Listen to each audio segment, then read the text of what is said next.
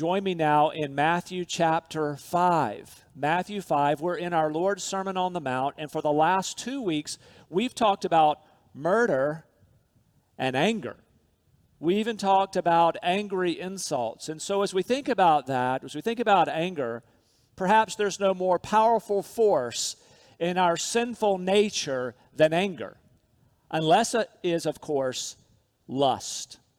And so, we're going to take on the topic of lust today because our Savior brings it up. Now, a disclaimer I understand the nature of this topic, and I'm going to have to speak plainly to it, but my goal is this for me to be a PG message. Rated PG, that's what I'm aiming for. And so I'm aware of the younger eyes, the younger ears listening to this message there at home. I think this is a great opportunity, though, for parents after this message to engage in an age appropriate way with your children. So don't be fearful of this topic. You make your own decisions about who needs to hear this in your household today. But don't be afraid of the conversations that could come after this. In fact, Pastor Dustin has some resources for you related to this how to have these types of conversations in an ongoing way with your children. So here we go. Here's an important declaration, even as we get started, and here it is God is the author of sex. That God is the one who created us, male and female. That our bodies are good it is our God who designed our reproductive systems. It's God who designed sex as, a, as an expression of intimacy within marriage and, yes, for having children. And there's nothing wrong with this gift that God has given us. Everything depends on how the gift is used. And so, this gift of God, as we talk about our bodies, as we talk about sexuality, it's not dirty, it's not shameful, this is not somehow unspiritual that your body, your sexuality is to be valued and used and guarded as God designed. So, as believers, we would say this we have a high view of sex. We don't have a low view of sex. We do not believe that we're just talking about mere biology here.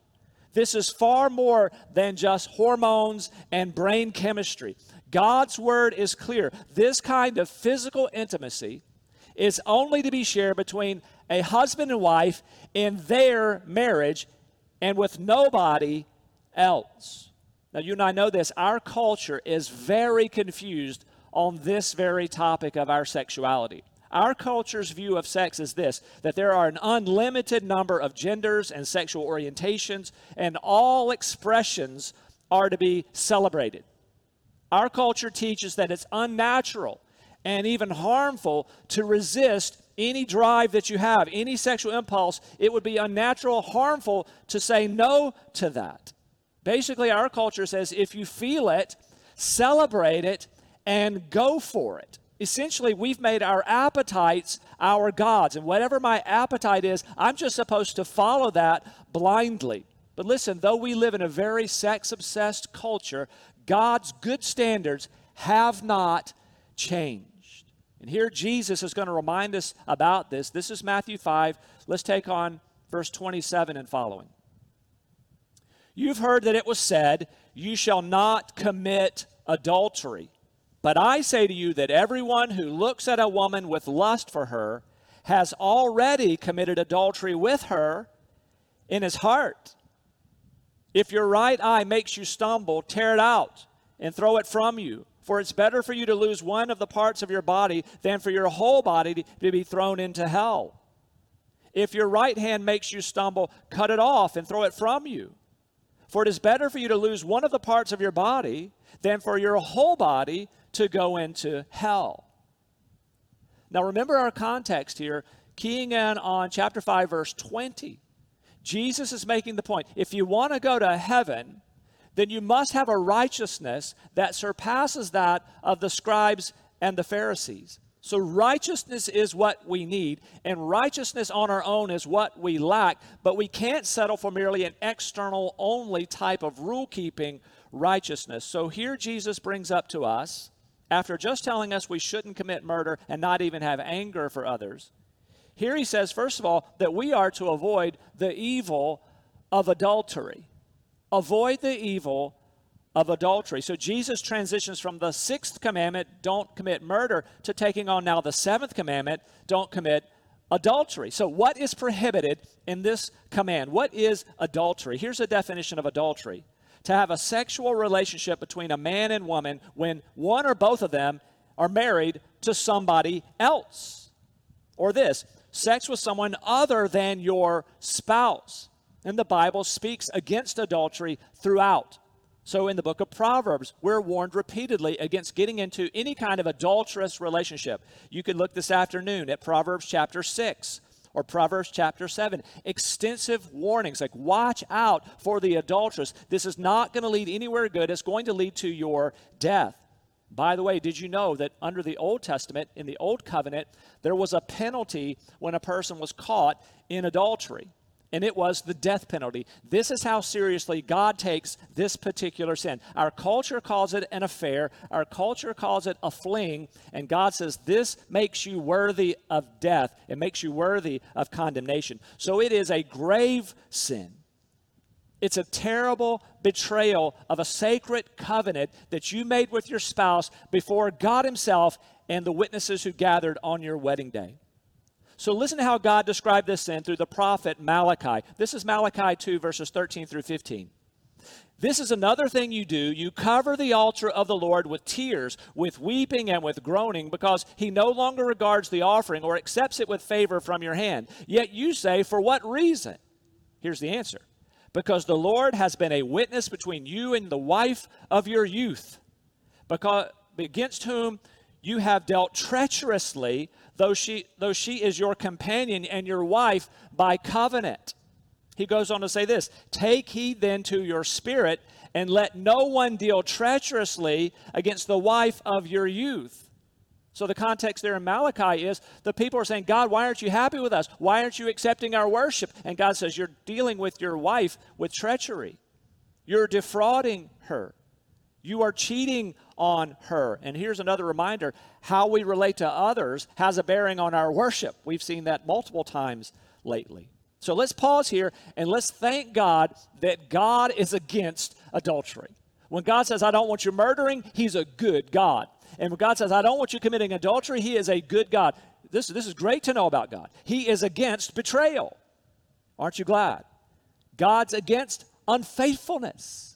God's against the heartbreak that always comes because of adultery. So when a person gets involved in adultery, they're taking something that belongs to another, or they're giving away something that belongs to another. So let's reaffirm together the no brainer that adultery is sin and have, should have no place in our lives. You and I should preserve our marriages by being completely loyal to our spouses. Now, we, we're going to belabor this a second because you will meet Christians who will fight against this clear teaching, especially when they've gone down that road and they're now entangled emotionally, maybe even physically, with somebody other than their spouse. They'll argue with you about this commandment you shall not commit adultery.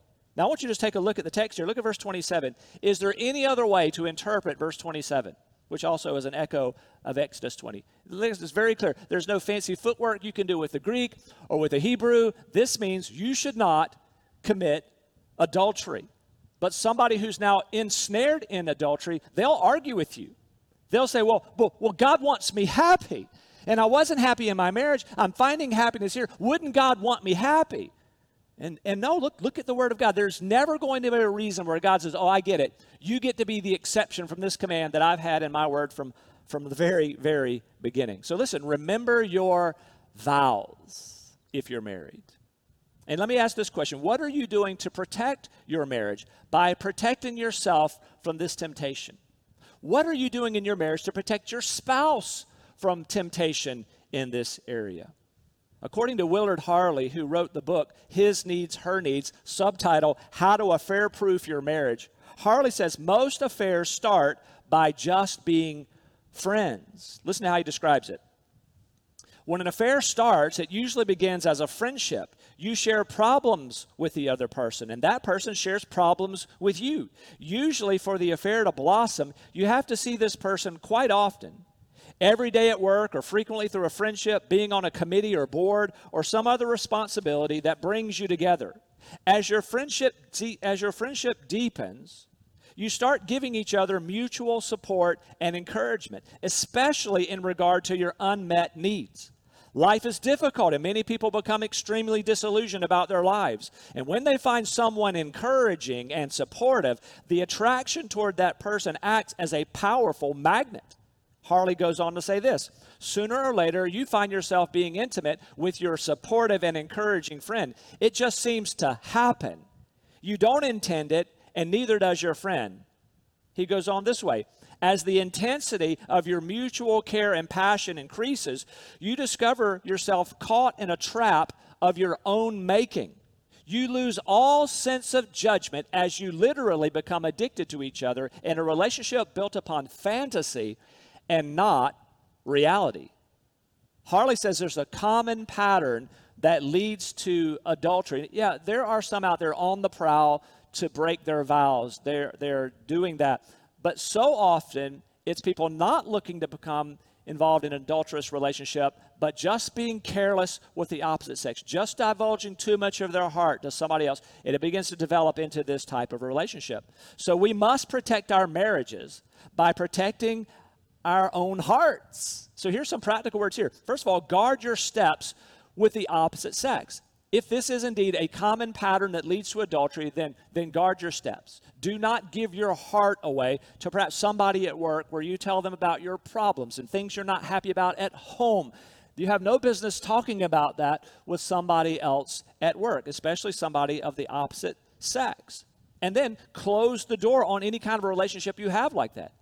In fact, if there's somebody where you work or someplace else in your life who begins to share their heart with you, there's somebody of the opposite sex, and they're telling you about their sadness at home and how unhappy they are with their spouse, you need to halt that right there. Say, no, here's a move you can make. Here, here's my pastor's card. He would be happy to talk with you. I'm not really into counseling. You can even say, I don't do counsel with people of the opposite sex. My pastor said he'd be happy to talk to anybody about that. Or we have our wonderful counseling ministry, and you, you can let them know about that. You can be compassionate, but, but get away from that. Don't get involved in a conversation where you are the supportive, listening ear to somebody of the opposite sex as they share their problems. That is a recipe for disaster. So play a good defense as you guard yourself from adultery, this thing that we're commanded never to be a part of. But listen, also play good offense with your marriage. Be proactive and care for your spouse. So remember your vows. For better or for worse, you're committed to bless and love your spouse. Remember your vows. And how about this? Keep dating your spouse.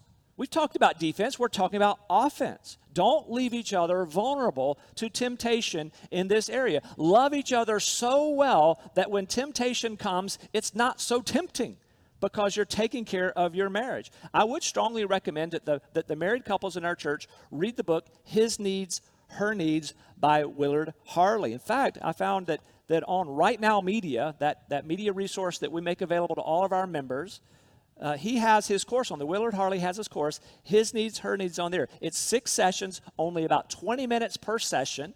You can sit together in one evening as a husband and wife and just walk through these very helpful principles to guard and bless and invest in your marriage. And so we've just taken on here the first part of this that we are to avoid the evil of adultery, no exceptions. But then Jesus goes further, as he does, we're to avoid a heart of adultery. Not just avoiding the act of adultery, we're to avoid a heart of adultery, namely lust. Look at the scripture again. Verse 27. You have heard that it was said, You shall not commit adultery. Verse 28. But I say to you that everyone who looks at a woman with lust for her has already committed adultery with her in his heart. So Jesus is telling us once again that true spirituality, true righteousness is at the heart level. Unlike the scribes and Pharisees who are just technically keeping the law, well, I've never actually committed adultery, so whatever I do in my mind, whatever's going around in my heart, that's just fine. I'm still righteous. Jesus says, No, you're not righteous. You have to have a righteousness that surpasses the scribes and Pharisees if you want to be in heaven. You need a righteousness that Christ can give you. Now, though Jesus directs this statement toward men, we know that this applies to both men and women. So, what is lust then? Lust is a look with desire to have an intimate physical relationship with someone other than your spouse. So we're not talking about here that you notice that somebody looks pretty or handsome. That is not lust. Now be careful there. That can quickly jump to lust. But just to notice that somebody is pretty or handsome, that itself is not lust. Also, we're not talking about desire for your spouse. Desire for your spouse, that is a very good thing. If you doubt that, you need to reread the book of Proverbs and the book of Song of Solomon. That desire is good in your marriage. But what is to be avoided is having this type of desire, this longing for somebody who is not your spouse. Really, it takes us to the 10th commandment. We've considered the sixth, don't murder, seventh, don't commit adultery. But the 10th commandment is here. You shall not covet your neighbor's house. How about this? You shall not covet your neighbor's wife. So, here, sadly, even as believers in Jesus Christ, we are susceptible to temptation. And just like we've talked about anger, all of us can say, I have to be on guard against anger. We've considered that the last two weeks. But we come to this one and we say, even though I've been born again, even as a believer in Jesus Christ, I have to be on guard against lust. We'd like to say this is only something I battled before I came to Christ, but every Christian I've ever known has, has said, I need to be on guard in this area. This is a powerful temptation toward lust. So when a thought or feeling or attraction arises in you for somebody other than the one you are married to, you need to rebuke that and forsake that immediately. Now we know this, thoughts can come into our minds, but here's the question What do you do when those thoughts come into your mind? Or an attractive person walks by, where does your mind go? Or a person of the opposite sex speaks very sweetly and warmly to you. What, what do you do with that? Or images flash before your eyes on television or on a computer screen. What do you do about those images coming at you? And so let's just spend a few moments there on these images, it'd be difficult to talk about lust in our culture and not spend some time talking about the danger of pornography. Avoiding sensual images and videos has never been more challenging than in our day. Pornography is pervasive. It is certainly now moving more and more into the mainstream. But I want you to hear again the words of Jesus, no matter what our culture says. But I say to you that everyone who looks at a woman with lust for her has already committed adultery with her in his heart. Remember Jesus' words. We're not just avoiding the act of unfaithfulness, but we can't have an unfaithful mind. We can't have unfaithful eyes. We can't have things going on in our hearts that are unfaithful. And back to this topic of pornography, understand it is highly addictive. According to Focus on the Family, they say this you don't have to shoot up any drug with a needle to get addicted to porn. Your body will make its own drugs just by looking at the pictures. Dr. Victor Cline says that sex and pornography can be a more difficult addiction to break than cocaine. So don't think, well, I can manage it. I can consume this and it won't really bother me. I can keep this contained in a small area of life. That's never been true for anybody. Understand that everything about pornography is sinful. The production of it is sinful, and the viewing of it is sinful. It's an offense to God, and it degrades this beautiful gift that God has given to us. This destroys the lives of those who make it, and it destroys the lives of those who consume it. This, this will destroy your marriage. In fact, it's interesting, it'll even destroy the people who make it. The other day, I was driving around running errands on a Saturday morning, listening to WRVA, and there was a Christian program on on Saturday morning. I didn't realize it was there. And they, they are telling a testimony of somebody who came to Christ. It just so happens, as I first hear this program, it's a woman who came to Christ out of the adult film industry, if you can call it that. And as she told her story of how she came to Jesus, it was very interesting. She talked about how, even though she was one who produced this type of material that damaged so many others, she still, while she was producing it, was jealous of her boyfriend who would look at other women. Even she wanted a man who would be loyal to her, eyes only for her. It wounded her. Like, what's wrong with me? Am I not good enough for you that you have to look at others? And yet she was a part of that industry pumping out that. Oh, I praise God for His grace that even a person who's producing that has forsaken that and come to Jesus, been cleansed of her sins, and made new, now a sister in Christ. But understand, pornography distorts and it destroys. It's a fearful thing to think about that all the men who've been raised up on pornography out in the world having no idea what a real woman is like, what a real woman wants. Think about these poor brides having to reprogram their husbands who've been raised up with all these wrong ideas and fantasies in their heads and, and realizing that, oh, a real woman is like is nothing like what I was told in pornography. Steve Watters, also on the Focus on the Family website, said this Pornography promises something like intimacy and then cheats you of real intimacy twice. First, it pushes a wedge between you and God, the only one who can know and love you completely. And secondly, it gets you so focused on your own desires that you're unable to know and love anyone else in an intimate relationship. So let's just say it clearly pornography, lust should have no place in the heart of a believer. We have to fight against this, against all lust, any inappropriate images, any inappropriate entertainment, anything that we've been thinking on in our heads, any books that we're reading, we have to take it seriously.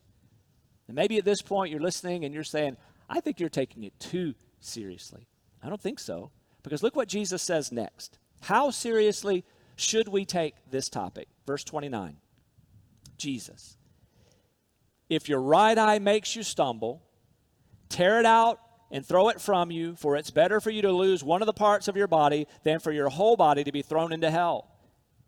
If your right hand makes you stumble, cut it off and throw it from you, for it's better for you to lose one of the parts of your body than for your whole body to go into hell. Again, we know our world, and our world says, What's the big deal? This is just biology. Listen, you get hungry, you eat, you get thirsty, you drink, we're just like animals here. You don't have to restrain yourself. But notice here, Jesus brings up hell twice here.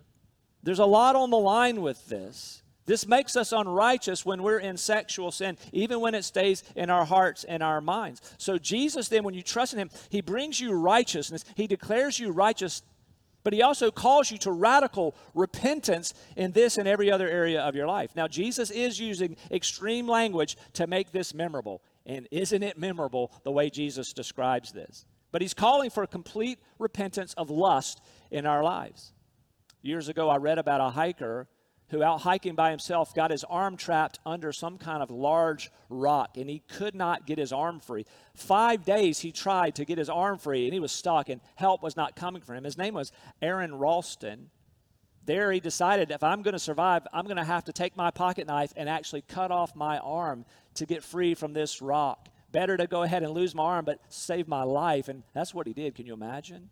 I mean, that's pretty extreme. He took off his arm, he created a tourniquet. He actually then had to rappel down a ravine to be able to get out of where he was trapped. He took his survival seriously. So here's Jesus. He's using hyperbole. Just to be clear, he doesn't literally want you to take out your eye. Please don't apply the message that way this afternoon. He does not literally want you to cut off your hand. It's not what he's saying. He's using strong language to say, you must take this seriously. You must repent and forsake it. You must be radical against this sin in your life. So, from lust to all the way to physical adultery or anywhere in between, we must repent of this. And we see this echoed throughout the scriptures. How about Colossians chapter 3 verse 5? Put to death therefore whatever belongs to your earthly nature sexual immorality, impurity, lust, evil desires, and greed, which is idolatry. We're to put these things to death and daily put these things to death as this battle comes daily, daily for us. Or Romans 8:13, for if you live according to the sinful nature, you will die. But if by the Spirit you put to death the misdeeds of the body, you will live. So this is a radical, heart level repentance that Jesus calls for. It really is like when a person has cancer, the surgeon has his goal I need to get every cell of the cancer out of your body. We're not going to get part of it. We have to get all of it or it'll replicate in your body and continue to spread. This is how we're to be with this area of lust, these temptations that we face. I have to be really careful. I have to fight it. So now, as we just talk about applying this to ourselves, let's walk through several different arenas of life and let's apply this to ourselves. And I'm trusting the Holy Spirit to make extra application in areas of your life maybe that we don't address here. First of all, watch out, watch out for what you watch. Watch out for what you watch. And we've talked a lot already today about, about pornography, but, but don't be technical here. Don't say to yourself, well, I'm watching this, but this isn't technically pornography, so it's okay. It, it's on Netflix, so it can't really be pornography, or it's, it's Prime Video, or it's, it's on a premium channel. This isn't, this isn't technically pornography. Listen, that's, that's being like a Pharisee. Is what you're watching or what you're reading, is it stirring up lust in your heart? Is it creating and fanning a flame of desire in you that you can't legitimately fulfill? Then you want to turn away from that. So be careful. Watch what you watch. How about this? Watch out for who you watch. What I mean by that is this learn to look away from immodesty. Learn to look away from immodesty. One of the first verses I memorized as a young Christian was Job 31 1. I've made a covenant with my eyes not to look lustfully at a girl. I've made a covenant with my eyes not to look lustfully at a girl. Job said that. And so I thought, if that's good enough for Job, centuries, millennia before me, I will memorize that one as well. We can't do it. So, very practical, what does this look like? So, for example, driving down the road, if I'm driving and I notice there's a, a woman jogging, and maybe she's jogging in a sports bra or something, which I think is immodest, and I know I, I cannot look at her, I should not. Now, I have to keep my eyes on the road. I'm aware that she's there, but here's what I've trained myself to do through the help of God to look away and pray. And what I've done is this I look away, keep my eyes on the road. I'm aware she's there, not wearing enough clothing, and I'll pray for her. But not her, I'll pray for any male in her life. I'll pray for her husband. I'll pray for her brother. I'll pray for her father. I'll pray for her children. I'll just pray for some male in her life until she's out of view and out of my mind. I love what John Piper says. John Piper says you got five seconds to deal with images that come into your mind, whether live like that or some thought that comes back in your head. Five seconds. In fact, when I was reading that from Piper, I thought, that's too long, John Piper. It needs to be a split second. But he means the same thing. He just means right off there in the first seconds, you're looking away. But in those first seconds, he, what he does in his mind, he takes his mind to the cross where Jesus died. And what he does in his mind, he begins to play through what Jesus' death would have been like on the cross in, in motion in his mind. Jesus writhing in pain, Jesus trying to get his breath, dying for our sins. What, what a thing. He, so, in other words, I, I see that image, but I'm going to replace that image with the cross of Christ, with my Savior dying for me. I'm going to replace it within, within moments. So, so learn to look away from immodesty. Let, let me speak to our ladies too. And I, I get it. I'm a totally, totally agree. It's up to the guy to guard his eyes. It's his responsibility, and we could leave it there. But I would say to our ladies, we should want to be modest. Understand, your body is not your own, your body belongs to the Lord. And it's not to be revealed to everybody. And if you're married, your body belongs to your husband. If you hope to be married one day, if that's God's will for you, then your body belongs to your future husband and to the Lord. And so it shouldn't be shown to everybody. There should be modesty here. So learn to look away from immodesty. How about this? So we talked about what you watch, who you watch, but how about practically? So we just talked about being radical here, how you date. How you date.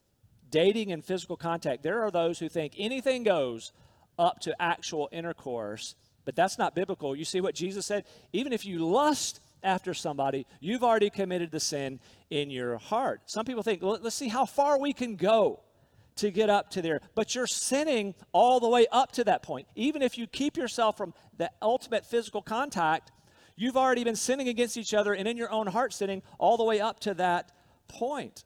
And so you think, well, well, we're Christians. Hey, be careful. Do not trust yourself in this area. Here's my best advice here. If you're dating, never be completely alone with each other. That means date at the park, date at Panera, date at McDonald's, go to a movie maybe, go on a walk, but never be alone in each other's house. This, that seems a bit radical, doesn't it? In fact, this is funny. Uh, sometimes watching the Andy Griffith show, we watch that a lot at our house. Those reruns are kind of rolling in the background. And when I see when I see Barney going to Thelma Lou's house without somebody else there, I think that's just crazy. This is Barney and Thelma Lou, if you know the show. They shouldn't do that, but I know that's fiction. Or well, Helen and Andy are hanging out at Helen's house. Like, you, you, you can't do that. So unwise. No matter how wholesome you are, no matter who you are, that's unwise. Years ago, serving on a leadership team for work, in South Asia, our regional leader was warning our single missionaries and, and, the married ones hey, be careful, never go into the home of one of your colleagues alone, a person of the opposite sex, unless somebody else is there. One of our journeyman men, one of our young men, he was offended by that. He said, You're treating us like we're 16. our regional leader was wise. He said, Hey, when it comes to this topic, we're all 16. I thought that was wise. We don't want to think, I'm so strong, I would never fall in this area. Don't put yourself in a situation like, especially if you're dating. And then this, what if what if you have failed in this area? And I would say everybody, all of us have failed in this area. To varying degrees, we've all failed in this area of lust at times. And some in our congregation, all the way through physical adultery, none of us feeling more righteous than the other. But what do we do if we say, I failed here? This word proclaims my guilt. What do I do about this? Listen, find freedom and forgiveness through faith in Jesus Christ. This is good news. Listen, you, you recognize your sin in this area. Maybe your sin from some time back. Maybe your sin from last night. What do you do? You run to God for forgiveness. Don't run from God. Run to Him. Run to Him humbly. Ask for His forgiveness.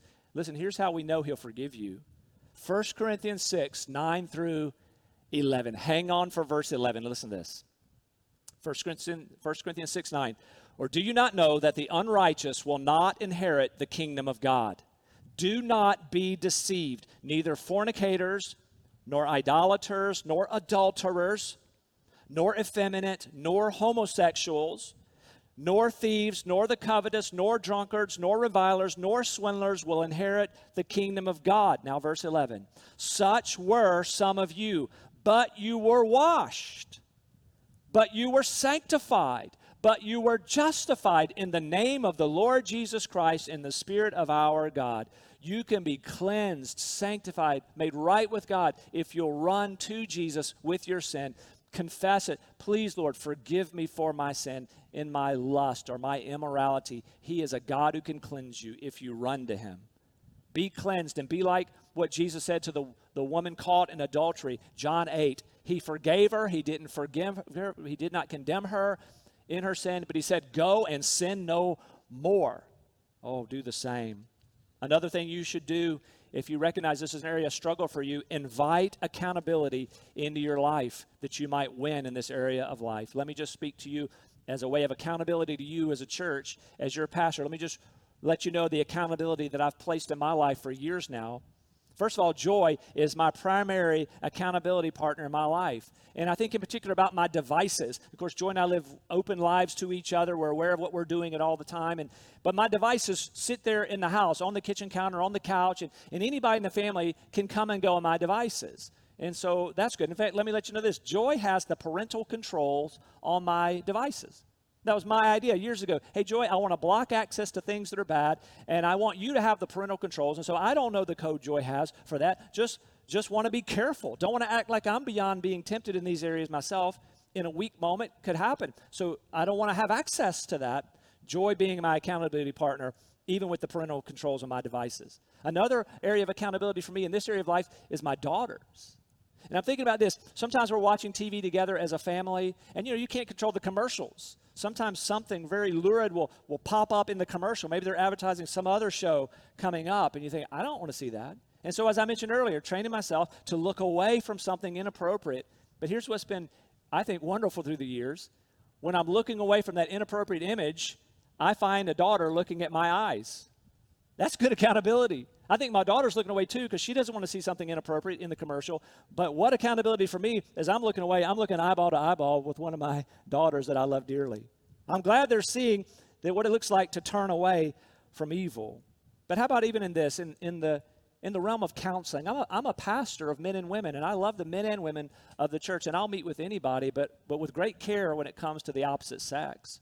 When I meet for counseling with a woman, it's going to be in my office during work hours when other colleagues are on the hall with a window in my door. We're going to be careful there to avoid any appearance of something wrong. And even then, not going to have an ongoing long term counseling relationship with a woman. I'm going to be quick to refer if this needs to be more than a couple of a, se- a, couple of sessions, we're going to refer to a godly woman in the church. And I'm so grateful for our counseling ministry. A woman like Cindy Strange, we can we can make a handoff, which is good for the woman and, and good for everything. I think that's good. Listen, other other accountability you can put in your life, and we'll do this quickly as we close. Listen, invite a friend to be an accountability partner for you. Maybe you're not married. You say, This is a huge struggle. Listen, ask a friend to help you here. Maybe they'll have the parental controls on your devices if that's where you've been stumbling and falling. Uh, have a friend do that. Have them lock down Netflix to only a certain level of programming or have them lock down something else. Get radical with this. You can even use tools like Covenant Eyes. Covenant Eyes is even beyond internet filter for your phone and tablet and, and your laptop but it'll actually send a report to the person you choose about your internet activity. That takes away that idea that I'm doing this stuff online, online alone and nobody's going to know. No, you're asking a friend to know what you're doing online. And if anything inappropriate happens, a report goes to your friend and they'll get that every morning. How about this one? I know a guy who was so disturbed at how much he was failing on his smartphone because you can take it anywhere and hide anywhere and see anything at any time. He thought, I can't handle it. I tried and I failed. I tried and I failed. I can't handle this smartphone. And so I think this is radical in our culture. Ditched the smartphone, went back to a flip phone because he took to heart the words of Jesus here. So, no, you're not plucking out your literal eye or cutting off your hand, but you are taking seriously. I cannot have this sin in my life. I need to fight it. I need the forgiveness of Jesus, and He offers it. And I need to walk in the power of the Holy Spirit in an entirely different way. Let's pray together.